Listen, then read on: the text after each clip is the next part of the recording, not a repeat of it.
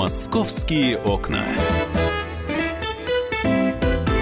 Здравствуйте, мы в прямом эфире. Радио «Комсомольская правда». Меня зовут Валентин Алфимов. Рядом со мной Денис Корсаков, журналист «Комсомолки». Денис, привет. Доброе утро. И у нас в гостях сегодня миколог Михаил Вишневский. Здравствуйте, Михаил. Здравствуйте, друзья. А, как вы понимаете, говорить мы будем про грибы и немножко про грибки. А, собственно, вот сейчас буквально рассказывал Михаилу историю, да, своей супруге сказал, говорю, вот миколог к нам приходит. Она говорит, о, по медицине будете говорить про грибки и так далее. Говорю, нет, про грибы. Ну, потому что... грибной сезон и так далее. Это тоже микологи этим занимаются? Он говорит, нет, но микологи, это же про грибки, те самые, которые на руках и на ногах. Медицинская микология, да, отрасль, раздел микологии общий, есть ну, такое. Ну, то есть, это тоже в, ваш, в вашу степь, да? Ну, я могу немножко об этом поговорить и не сильно соврать, хотя, конечно, это не моя специализация. Ну, ну давайте, общем, может быть, уже, вы, вы сказали перед эфиром, что грибкам мы обязаны антибиотикам. Совершенно верно. В связи с наступлением эпохи антибиотиков, которая началась в сороковых годах прошлого века, и улучшением уровня медицины и повышение борьбы, да, со всеми мыслимыми патогенами, бактериальными, грибковыми и прочими, мы э, уничтожили естественных конкурентов для тех грибов, которые раньше людьми не интересовались. И вот они нами очень здорово заинтересовались. И теперь они живут у нас на коже, на ногтях. А что это были за конкуренты? Это были нейтральные или другие, в основном патогенные бактерии, которые занимали примерно те же самые места, но гораздо менее сильно нас беспокоили. Создав антибиотики, антибиотики направлены не против вирусов, да, и в основном не против грибов, а против бактерий. И, соответственно, чем лучше развито, чем выше медицинское обслуживание, здравоохранения в стране, чем шире и чаще используются антибиотики, чем более угнетена наша патогенная бактериальная флора, которая сживалась с нами сотнями тысяч лет, и, в общем-то, мы более-менее друг к другу притерлись, и вот на ее место пришли молодые агрессоры. Все эти Учитывая, грибки... что Да, кожи, анти... ногтей антибиотики, и прочего, они и же тоже грибы в прошлом. Антибиотики, они синтезируются грибами, но действуют в основном против бактерий. Есть антимикотики, которые действуют против грибов, но это отдельная сложная история. Uh-huh. Я имел в виду, что антибиотики же делаются из плесени, их же открыто. А да, плесень да, тоже гриб. Да, да, самое замечательное, что их производят аспергиллы и пенициллы, они делают для нас лекарства, и они же нападают на нас в результате воздействия, воз... использования этих лекарств. Гамбит да. такой, то есть они делают... Э... Двух ходов. Да, да, да, да, да. Ребята, мы абсолютно. вас вылечим, все хорошо, а потом сами захватывают э, на свою же территорию. Совершенно верно. За, за счет э, полученной из них химии они освобождают себе плацдарм и приходят на него. А, если вернуться к грибам, которые все-таки можно есть. Более да? приятным, более таким съедобным. Ну, пенициллы тоже можно есть, а как же сыры всякие? А, э, ну, хорошо. Г- про грибы, которые все-таки растут в лесу, а не на ногах и на руках, да? Да. А, они тоже захватывают территорию, потому что вот мы знаем, что появлялись уже сообщения, что уже в июле, ну, потому что у нас лето-то сами знаете, какое было, уже в июле появились грибы, вот они, все были дико удивлены, что действительно пошли грибы? Июль был, значит, в этом году ситуация с погодой уникальная. И на самом деле в этом Факт, году да. растет, в общем-то, больше трава, чем грибы. Многие люди, глядя на хороший рост травы, они почему-то ошибочно экстраполируют это и на грибы. Вот трава прет, и ух, грибы сейчас как попрут. А на самом деле это злостные конкуренты, которые не выносят друг друга, грибы и трава. И вот как она сейчас растет, сразу можно сказать, что грибами сильно пахнуть не будет. В июле за счет вот этого зимнего лета, которое у нас угу. произошло, это уникальный июль, я такого не помню. В этом июле встретились грибы всех сезонов. Опоздавшие даже немножечко сморчки, строчки и сморчковые шапочки на севере где-нибудь Твери дальше, да, классические летние грибы, все в очень небольших количествах причем, и даже робко высунулись первые осенние, типа опят, маслят, говорушек, рядовок, которые не поняли, что это вот такое происходит, и может это все-таки осень, и давайте-ка мы посмотрим. И сложилась такая уникальная ситуация, как, например, с млекопитающими в Индии, потому что только там одновременно можно встретить волков, медведей, тигров и львов. Да. Вот разом только там такая фауна встречается. И вот в нашем июле в наших лесах встретились грибы практически всех сезонов. Это было очень интересно, но не массово и не обильно. И сейчас по-прежнему ничего нет. Да, вот почему в этом году вот как так получилось, что вроде и дождливая погода, вроде сейчас тепло, но в массовом сознании грибы растут, когда вот грибной дождик, то есть это вот тепло, влага, и вот все, грибы поперли. Идеальные условия. На самом деле сейчас вроде и тепло, и дожди идут, а грибов-то нет. И да, и нет. На самом деле они растут. только не для нас. Они сейчас растут сами для себя. Такие условия, которые сложились примерно с середины июня и длятся по сей час, они идеальны для роста грибницы. Вот сейчас под землей творится просто страшно, и внутри деревьев. Она прет во все стороны, раскидывает свои нити, и ей очень хорошо. Но э, условия, которые хороши для роста грибницы, это совсем не те условия, которые нужны для того, чтобы она начала образовывать плодовые тела, то есть грибы в нашем понимании. Для этого нужна резкая смена условий, влажности и температуры. А у нас вот эта вот ровная, спокойная погода, да, сверху прет трава, а внизу растет грибница, а грибов нет. Вот, может быть, на границе сентября что-то у нас случится. А резкая смена — это как? Это чтобы вот прямо на десять градусов ниже стало, потом там... Это либо резкое здесь? потепление, либо резкое похолодание и однозначно уменьшение влажности. Неважно что. Это приведет к тому, что на грибнице заложатся крошечные плодовые тела, и если это резкое изменение продлится хотя бы несколько дней, два-три, лучше пять, то, соответственно, плюс две недели с этого момента, грибам надо развиться, да, до нормального размера, мы получим какой-то уже более или менее внятный урожай. Пока для этого никаких условий не было. Если сейчас грибница прет, если действительно шлепнется то, о чем вы говорите, да, эм, вот это произойдет резкая смена, означает ли это, что грибы попрут и будет все хорошо? Ну, для грибников, естественно. Но они не то, что прямо вот попрут-попрут, да, потому что э, что-то... Это же не значит, что грибница росла э, совсем в холостую. Чего-то там она из себя выпускала, одно, два, три плодовых тела вместо привычных или желаемых для нас восемь, десять, пятнадцать. То есть где-то там у нее уже галочка поставлена, что да, я немножко поплодоносила. Угу. И когда это будет по второму разу, то уже совсем прямо вот вала ожидать не стоит. Но я надеюсь, что примерно в первой декаде сентября какой-то такой более или менее приемлемый урожай, конечно, несравнимый с прошлым годом в любом случае, да, но что-то мы все-таки увидим, надеюсь. То есть прогноз от Михаила Вишневского, миколога: грибы будут, но не так много, как в прошлом году. И не раньше, чем в сентябре. А скажите, какие грибы вот сейчас все-таки, тем не менее, несмотря на то, что их мало, в вашей группе «Что за гриб», которая есть в Фейсбуке, куда люди присылают фотографии грибов? Спасибо за упоминание. И спрашивают, да, что это за гриб, а вы или ваши коллеги отвечают. Там все-таки много грибов, которые были найдены просто на территории города. Вот какие грибы растут на территории города, тем, несмотря ни на что, вот они не ушли в лес, они остались, что можно найти? Это большая и очень интересная тема. В принципе, есть классические городские грибы, которые растут всегда. В первую очередь, это разнообразные шампиньоны и навозники. Отдельный вопрос, где их собирать и можно и нужно ли их кушать. Да? Но вот съедобные классические городские грибы – это разные виды шампиньонов, в том числе удравшие из хозяйств двуспоровые культивируемые шампиньоны, и разнообразные навозники. Следующая группа съедобных грибов – это те, которые завозятся, завозятся в город вместе с саженцами и газонной почвой. Это уже могут быть всякие интересные ледовки и говорушки. Вместе с саженцами деревьев привозятся сыроежки, млечники. Запросто у дома может вырасти какая-нибудь волнушка, да? А может быть, даже и рыжик один раз умудрится высунуться. Если взять какие-то массивы лесные нормальные, Лосиноостров или Бицу, да, ну, Серебряный Бор в каком-то смысле отчасти, то там уже с ними интересная ситуация. Было много десятилетий, когда благородные грибы, то, что население понимает, да, белые, там, ну, пусть даже подосиновики, подберезовики, лисички, они ушли из Москвы. Они, то есть не, не так. Грибы, конечно, никуда не уходят. Они затаились, они перестали плодоносить. Но, видимо, сейчас что-то изменилось, то ли они приспособились. Вот у нас сейчас есть там зимующие скворцы, да, неулетающие грачи. Вот точно так же белые лисички, подосиновики и прочие, они, видимо, что-то для себя поняли.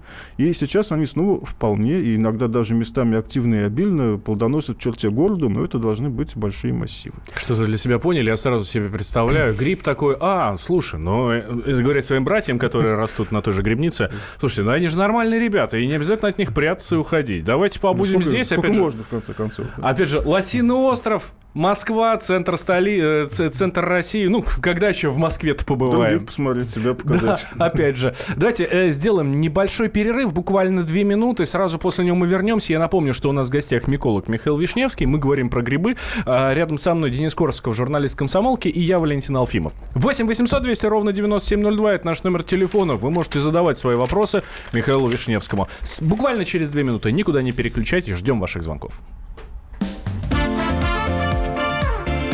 Московские окна.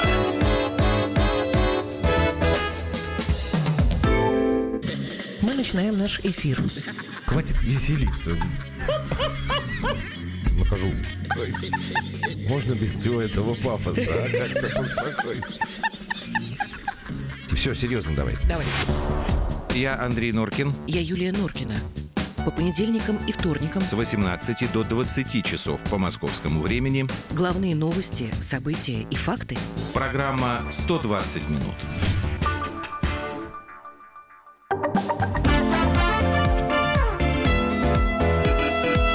Московские окна.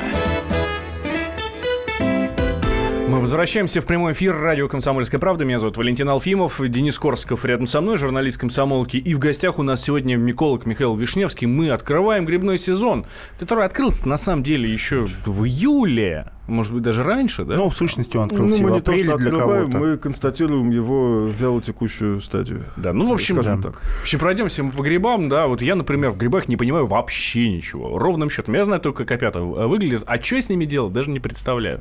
Вот. А сейчас такой ликбез мы проведем обязательно для всех, у, у кого есть вопросы. Кстати, свои вопросы можете задавать по телефону восемь восемьсот двести ровно девяносто семь ноль два.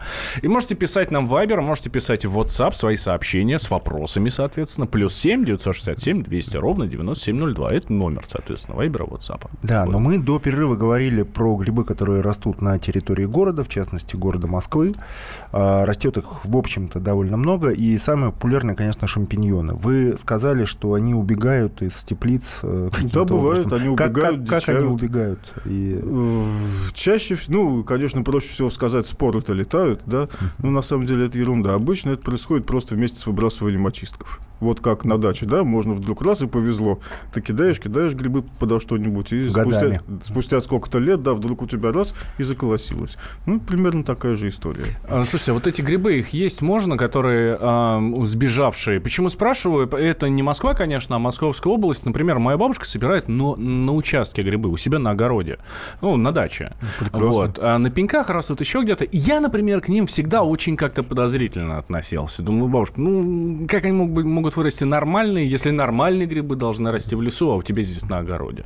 Их можно есть? Совершенно не обязательно. Да, конечно, если это обычные съедобные грибы, ну, на пнях что-то, может быть, вешенка какая-нибудь или опята, да? Ну, да, примерно. На так, огороде да. могут вырасти какие-нибудь шампиньоны, зонтики, а уж если огород большой и богатый, ну, зонтики и навозники, да, допустим. Нормальные совершенно... Грибы же не только лесные, они могут быть луговыми, полевыми, и на огороде чаще всего поселяются либо грибы, любящие открытые пространства, либо грибы, любящие навоз и чего-нибудь там перепревающее, перегнивающее. Ну, так открытое пространство для сравнения, ну, это, наверное, такие же, как растут на опушках в лесу. Опушка вообще самый продуктивный э, тип э, местности для роста грибов, потому что больше всего э, самая большая жизнь произно- происходит на стыках чего-нибудь. Вот возьмем коралловый риф, да, море и стенка, и вот там происходит буйство жизни. Лесная опушка то же самое. Пришло поле, пришел лес, они соединились, и вот там и такие грибы, и сякие грибы, и все себя чувствуют хорошо, и лесные, и полевые. Поэтому огород в каком-то смысле с деревьями — это такая легкая, не совсем удачная имитация опушки, и по большому счету там может вырасти всякое разное, вполне съедобное. Ну вот смотрите, а шампиньоны-навозники, да, mm-hmm. почему они так, такие, так легко, вот как сорняки, просто распространяются? Не только же из-за того, что очистки выбрасывают. Потому что, в отличие от многих классических наших любимых грибов, им не нужно дерево в качестве партнера. Это не микоризные грибы, им не нужно дерево симбионта. Белый, рыжик, грусть, лисичка, масленок, да, и так далее, и так далее. Они не могут расти без своего дерева. Поэтому, соответственно, ну а где в городе? Там дуб, сосна, да, и еще что-нибудь подобное. Ну, береза там худо-бедно, и под березой могут вырасти волнушки, микоризные грибы. Или под березовики даже, если не сильно убитая местность. Вот. А шампиньонам и навозникам им не нужно ничего, достаточно просто, чтобы была достаточно питательная почва и умеренно влажная, и какой-то локальный микроклимат. Вот они себе и полезут хоть на газоне, хоть где. Вот нам... Из-под асфальта, взламывая его, к удивлению москвичей, да, например, они же развивают там какое-то безумное давление, шампиньоны, много-много атмосфер. Ну вот нам слушательница наша Наталья Гусева пишет: шампиньоны, выращенные в специальных условиях, это цивилизованно. Ну, правда, не спрашивает, а утверждает. Да?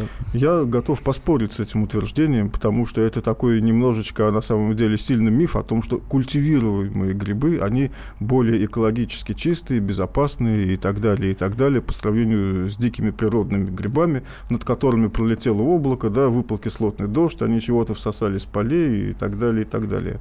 Или выхлопы от дорог. Вот на самом деле ничего подобного. Разница, если и есть, она статистическая на уровне нескольких процентов, потому что достаточно просто представить, на чем выращиваются культивируемые грибы. Они выращиваются на том навозе, соломе, почве и всем остальном, что собрано с этих самых полей, привезено из этих самых диких там, и прочих условий, а грибы, они почти на сто процентов состоят из того, на чем они выросли. Так что это все такие коммерческие ля-ля, которые серьезно слушать не стоит. Ну, про био, про то, что не экологически чистое. Эко, био, вега, шмега, да, и все прочее. На самом деле, по своему составу культивируемые грибы практически никак не отличаются от дикорастущих аналогов.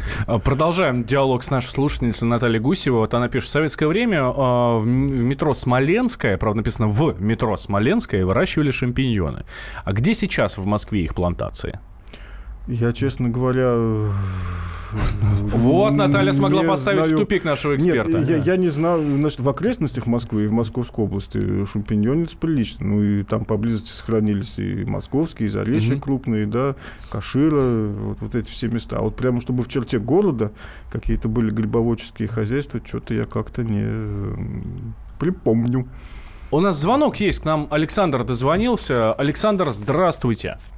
Здравствуйте. Здравствуйте. Слушаем вас внимательно, ваш вопрос. Я хотел, Михаил, задать вопрос по поводу трюфелей. Я нашел э, ну, штук восемь трюфельков прямо в черте города в Зеленограде. Я вот вас послышал. Получается, что их завезли вместе с саженцами липы, которые там рядом растут. Ну, э... И говорят про трюфеля, что они э, растут на глубине там, до, до тридцати сантиметров, а я их нашел прямо под дерном. А вы их сразу опишите, как они выглядят, ваши грибы? Первый ну, вопрос, да, трюфель ли это? Подземных грибов много. Желтенькие, скажем, светлые снаружи, э, диаметром в большинстве своем были где-то около двух сантиметров, двух с половиной. Один где-то четыре-четыре с половиной сантиметра. А внутри мякоть у них какая? На срезе они какого внутри цвета? Мы на разрез сняли, они такие, как... Эм, похожи на светлый мрамор, так вот, с прожилками такими. Ну, это уже ближе. Может быть, запах, что и таки, запах, да. Но в черте города именно в Зеленограде. Это совершенно нормально. В принципе, еще не так давно, ну как не так давно, какую-нибудь там пятьдесят-сто лет назад в Москве трюфели собирали в черте города вполне широко. И грибы эти незавезенные, у нас это, значит, если это русский белый трюфель, то у нас он растет с момента основания Евразии, Евразии как материка, да, вот, это, то есть это совершенно нормальное явление, и в отличие от подавляющего большинства трюфелей, белый русский трюфель, он имеет свойство примерно в половине случаев высовываться на поверхность, частично, а иногда даже и почти целиком, поэтому тридцать сантиметров для него скорее это даже исключение, пять-десять, а вылезти наполовину наружу это вообще норма. Слушайте, ну мы знаем, что, по крайней мере, по слухам, я, честно говоря, даже не видел их никогда, эти трюфели, да, но что это жутко дорого. Это элитный гриб. А это другие трюфели. Это, к сожалению, другие трюфели. Это всякая европейская там деликатесность, да, черный французский, белый итальянский. Они стоят несколько тысяч евро за килограмм и больше. И чем он крупнее, тем дороже. Хотя это все ерунда. Самый крошечный трюфель и самый большой по вкусу и на запах совершенно одинаковые. А наш русский белый, ну, это такая же нормальная еда, как пожарить там белый гриб или лисичку, вот его надо крупно порубать с картошкой, там, луком, ну и чем-нибудь употребить.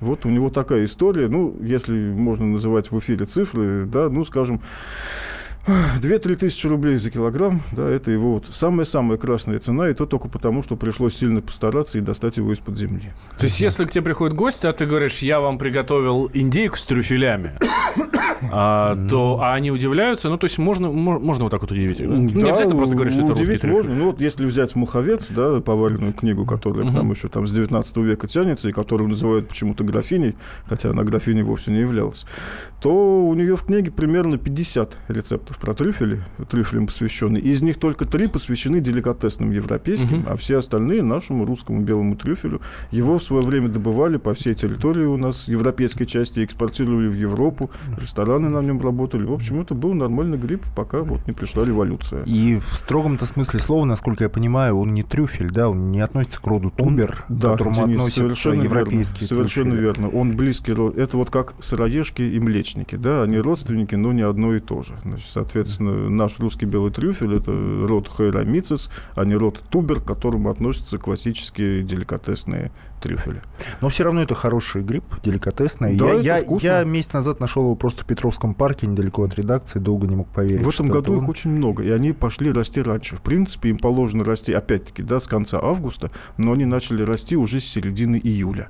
И начали расти именно в Москве. То есть они начали расти в Москве, да, их, их много. То есть бывает так, что складывается год таким образом, что неожиданно гриб, который считался редким, он вдруг дает какой-то колоссальный всплеск численности. Вот, например, в прошлом году так было с грибом, который занесен в Красную книгу, паутинник фиолетовый. Целиком фиолетовый, красивый, роскошный гриб. Встречается, в общем-то, нечасто, но для него характерно, что его мало. Да? И вдруг в прошлом году он просто покрыл вот всю нашу европейскую часть, во всех лесах. Народ его собирал, уносил корзинами. Так бывает раз там, в десять-двадцать лет практически с каждым видом грибов. Это нормально. Кстати, о лесах, о том, где собирать грибы корзинами, куда лучше отправиться на юг, на север, может быть, на запад, на восток от Москвы, или лучше остаться в черте города. Вот об этом мы поговорим буквально через четыре минуты. Дадим слово нашим новостям, расскажем все, что происходит в мире, а потом вернемся. Напомню, что у нас миколог Михаил Вишневский в эфире. Московские окна.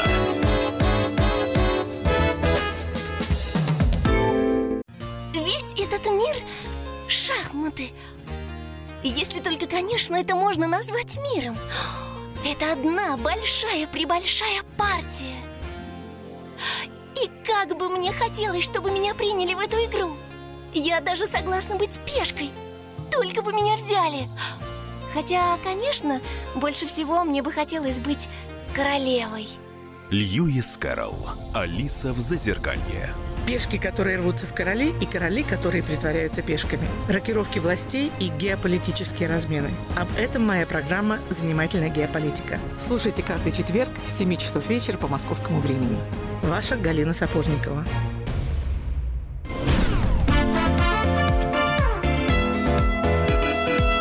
«Московские окна». Возвращаемся мы в прямой эфир радио «Комсомольская правда». Меня зовут Валентин Алфимов. Рядом со мной Денис Корсаков, журналист «Комсомолки». И у нас в гостях миколог э, Михаил Вишневский. Э, говорим про грибы, про, ну, в общем, все, что касается этих самых грибов. Да, мы установили, что год две тысячи семнадцатый год не грибной. Может быть, что-то улучшится к сентябрю, но пока грибов очень мало. Годом русского трюфеля и желтой лисички его надо будет назвать, да, с точки зрения что, грибов. Потому что русский трюфель, он все-таки прет, в том числе и в Москве иногда, и лисичка, ну, которая ничего не страшно. Лисичка, которая... палочка-выручалочка для грибников, она растет в дождь, в холод, в засуху, когда угодно. Вот она, она всех всегда спасает. А есть еще такой гриб свинушка. Который, О, да. на которые люди бросаются, особенно когда грибов не очень много. Как бы, а он выглядит вполне себе презентабельно, красивый такой грибочек, крепенький, такой оливково-коричневый. И вот его собирают, едят. И вот сейчас, я думаю, Михаил расскажет нам, почему он смертельно опасен и почему этого делать ни в коем случае нельзя. Денис, очень верно вы употребили словосочетание «смертельно опасен», потому что свинушка не ядовита. В строгом смысле, да, этого слова, ей нельзя отравиться, но она действительно смертельно опасна. А смертельно опасна она тем, что в процессе ее поедания по ходу жизни, причем можно есть свинушку всю жизнь и не будет ничего, а можно со второй-третьей порции, да, получить очень серьезное расстройство жизненных функций или даже закончить жизнь э, смертью. смертью да. Закончить жизнь смертью ужасно звучит, но все-таки. Слушай, подождите, я сколько смотрю на, ну, вот я посмотрел сейчас фотографию этой свинушки. Однозначно я такие грибы ел. Ну ничего, жив, слава богу. Ну, я признаюсь честно, что тоже когда-то ел свинушки. Уже лет пятнадцать я это не делаю, потому что не так давно, на самом деле, ученые mm-hmm. разобрались в механизме воздействия, как и что происходит при их употреблении. Значит, смысл в том, что свинушка — это гриб, который в какой-то момент может вызвать сильнейшую аллергическую реакцию, при которой организм начинает уничтожать собственные кровяные тельца. Получается малокровие, печеночная недостаточность, почечная недостаточность и смерть. И и соседи говорят, что бабушка умерла не от грибов, а от печени. Да? Вот, обычно никто mm-hmm. не связывает эти явления. Значит, еще раз, да, чтобы совсем было понятно, понятно, свинушка не ядовитый, а смертельно опасный гриб, который может убить за счет возникновения аллергической реакции, как береза. Да? Причем вот. может со второго раза, а может а через может, пятнадцать лет. А у, у каждого своя бочка свинушек. Да? То есть вот угу. кому-то для того, чтобы был пробит иммунный барьер, нужно совсем немного грибов, а у кого-то он настолько прочный и нет каких-то индивидуальных еще склонностей. Значит, группа риска – это все люди, у которых есть какие-то проблемы с иммунитетом. Ну, начиная от СПИДа, да, в первую очередь, заканчивая любыми существующими уже аллергиями, угу. это все свидетельство э, нарушенного иммунитета. Соответственно, чем вот сильнее у вас выражены такие проявления, тем меньше свинушка – это та рулетка, в которую имеет смысл играть. Ну, в общем и целом, люди очень склонны говорить, что вот у меня бабушка ела свинушки, там всю жизнь умерла в сто шесть лет. Вот, mm-hmm. но те, бывают такие бабушки, да, но бывает и но большое бывают количество и другие. Да, других, которые с третьего раза, с третьей сковородки свинушек, вот. они, в общем, отправились в больницу. У нас есть звонок от нашего слушателя. восемь восемьсот двести ровно девяносто семь ноль два наш номер телефона. Валентина к нам дозвонилась. Здравствуйте, Валентина. Здравствуйте. Добрый день. У меня, знаете, какой вопрос? Вот все спорят, как грибы срывать, срезать или срыв... выкручивать их как-то. Вот расскажите, пожалуйста, как специалист, как лучше грибы снимать? Да, Валентин, спасибо за вопрос. Вопрос хороший. Если ответить одним словом... Грибники делятся на два типа. Да, это война остроконечников и тупоконечников, да, с точки зрения яйца, с какой стороны разбивать его ложкой. Вот. Если отвечать одним словом и прилично, да, то безразлично. Когда-то вообще не было такой проблемы, потому что грибы не срезали. Когда собирали мало грибов, только белые грузди и рыжики, то люди шли брать грибы, то есть выдирать из почвы белые грибы, и ломать грузди. То есть их просто отламывали, поскольку у них ножка хрупкая. Ножи, с ножами грибники пошли в лес, когда возникла российская сеть грибоварен, и возникли массовые заготовки. Примерно с двадцатых, с тридцатых годов. Когда надо было набрать как можно больше, а с ножом, как с косой, это происходит эффективнее, корзины наполняются гораздо быстрее. А вообще сам вопрос появился примерно в двадцать третьем году, когда некий товарищ Регель, имя не помню, который занимался выращиванием шампиньонов, он опубликовал брошюру о том, как правильно собирать шампиньоны в шампиньонницах. Так вот, там их действительно нельзя выдирать из почвы, потому что нарушается слой субстрата, да, и это вредит развитию грибницы. Но и это нельзя... именно специальная теплица для да, выращивания. Да, да, и нельзя срезать ножом, потому что остается ножка, которую начинают поражать грибные комарики. А надо аккуратно выкрутить его из почвы и засыпать дырочку землей. И вот это было подхвачено авторами и распространено на обычные лесные грибы, а дальше уже пошла война срезать, выкручивать, там, выламывать или еще как-то. Вообще никакой ни малейшей разницы для лесных грибов в этом нет. Были поставлены многолетние, тридцать лет длящиеся эксперименты, где сравнивали, да, соседние грибницы, с которых там с одних выдирали, с других срезали, ноль. Нет даже статистической разницы. Вот примерно такая история. Все равно. Мы говорили сейчас про свинушки, которые считаются безобидными, а на самом деле-то они ядовитые. А вот другой гриб, который абсолютно все считают ядовитым, это красный мухомор, который растет в изобилии. Вот Михаил Вишневский как раз выпустил книгу, которая называется «Его Величество мухомор». Это не какая-то там двадцать страниц, это большое полноценное исследование, посвященное мухоморам. И вот скажите, так ли он страшен, как, собственно, его описывают? Конечно, он не так страшен, как его описывают. Я все время повторяю эту фразу, и сейчас еще скажу. Даже в такой грибобоязненной стране, как Соединенные Штаты Америки, в полевых руководствах красный мухомор проходит как съедобный после двукратного отваривания. Это действительно так. То есть два его... раза его отварить по десять-пятнадцать минут, слить отвар оба раза, и потом он становится просто нормальным. Да? Смысл в том, что токсины красного мухомора, они не разрушаются при термической обработке, но они очень легко водорастворимы, и при отваривании они выходят в отвар. Поэтому, если вы дважды, каждый раз минут по десять повторяете эту операцию, то практически там девяносто девять процентов токсинов при двукратном отваривании со сливом отвара из красного мухомора выходит, и дальше вы можете его спокойно варить, жарить, тушить, как обычный съедобный гриб. А, слушатель нам пишет: не слушайте никого, всю жизнь ем мухоморы, запиваюсь самогоном, мне девяносто четыре, осваиваю интернет. Наш человек. Интернет. Ан- осваивает интернет. Наш девяносто четыре. Ну, только да. Позавидовать. А, есть у нас звонок еще от Юрия. К нам дозвонился. Юрий, здравствуйте. Здравствуйте. А у меня такой вопрос. А сели грибы, даже вот благородные, типа там белых, подосиновиков, там подберезовиков, нужно прежде чем употреблять, отваривать, а отвар сливать и потом уже с этими грибами, соответственно, делать то, что обычно делают. Спасибо. Да, Юрий, спасибо. Конечно, не нужно. Это все происходит из-за того, что люди грибы хотя и традиционно любят, но не менее традиционно их и боятся. Да. А да. Два... Мои, например, ну, родственники по три часа их варят. Не, ну можно их варить даже неделями. Да. Значит, в принципе, любые, смотрите, отваривание действительно по-настоящему требует э, только два типа грибов. Либо те, которые в сыром виде горькие или жгучие, ну, например, сыроежки, да, угу. какие-нибудь. И если их начнешь жарить просто так, предварительно не отварив и не слив отвар, ну, то ты получишь реально горькое, не очень вкусное блюдо, которое непонятно как есть. Либо такие грибы, которые в нетермически предварительно обработанном виде слабо ядовитые, но после отваривания они теряют такие свои свойства. Ну, возьмем там даже обычные осенние опята, для тех, у кого есть какие-то проблемы с желудочно-кишечным трактом, лучше предварительно отварить и слить отвар, потому что если жарить их просто так, могут возникнуть какие-то нюансы. Все остальные грибы, особенно благородные, когда мы их отвариваем и сливаем отвар, мы просто лишаем их вкуса, запаха, приятной консистенции, и каждую минуту отваривания ухудшает, ухудшает, извиняюсь за слово, органолептические характеристики продукта. Ну, кроме того, мы говорили только что про то, что мухомор можно отварить и после два раза слить воду оба раза и потом есть.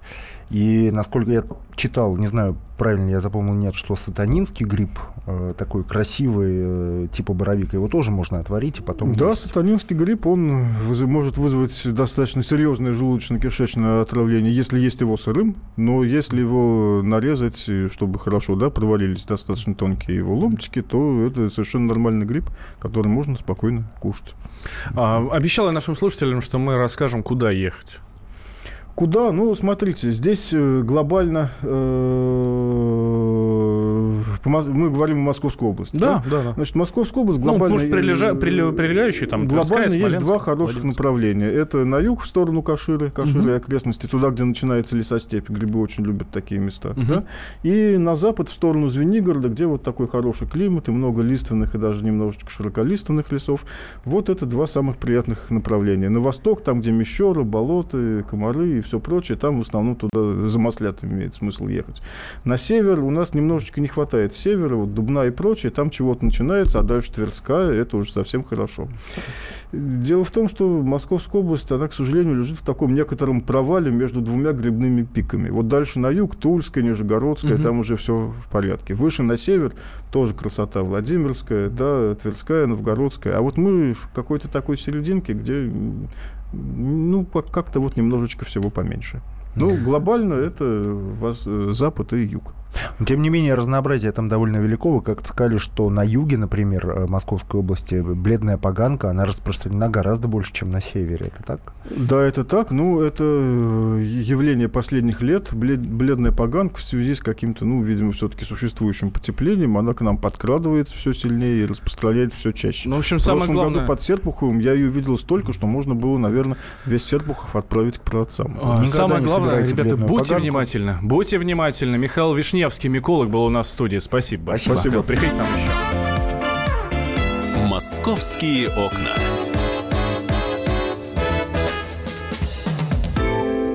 Товарищ адвокат! Адвокат! Спокойно, спокойно. Народного адвоката Леонида Ольшанского хватит на всех.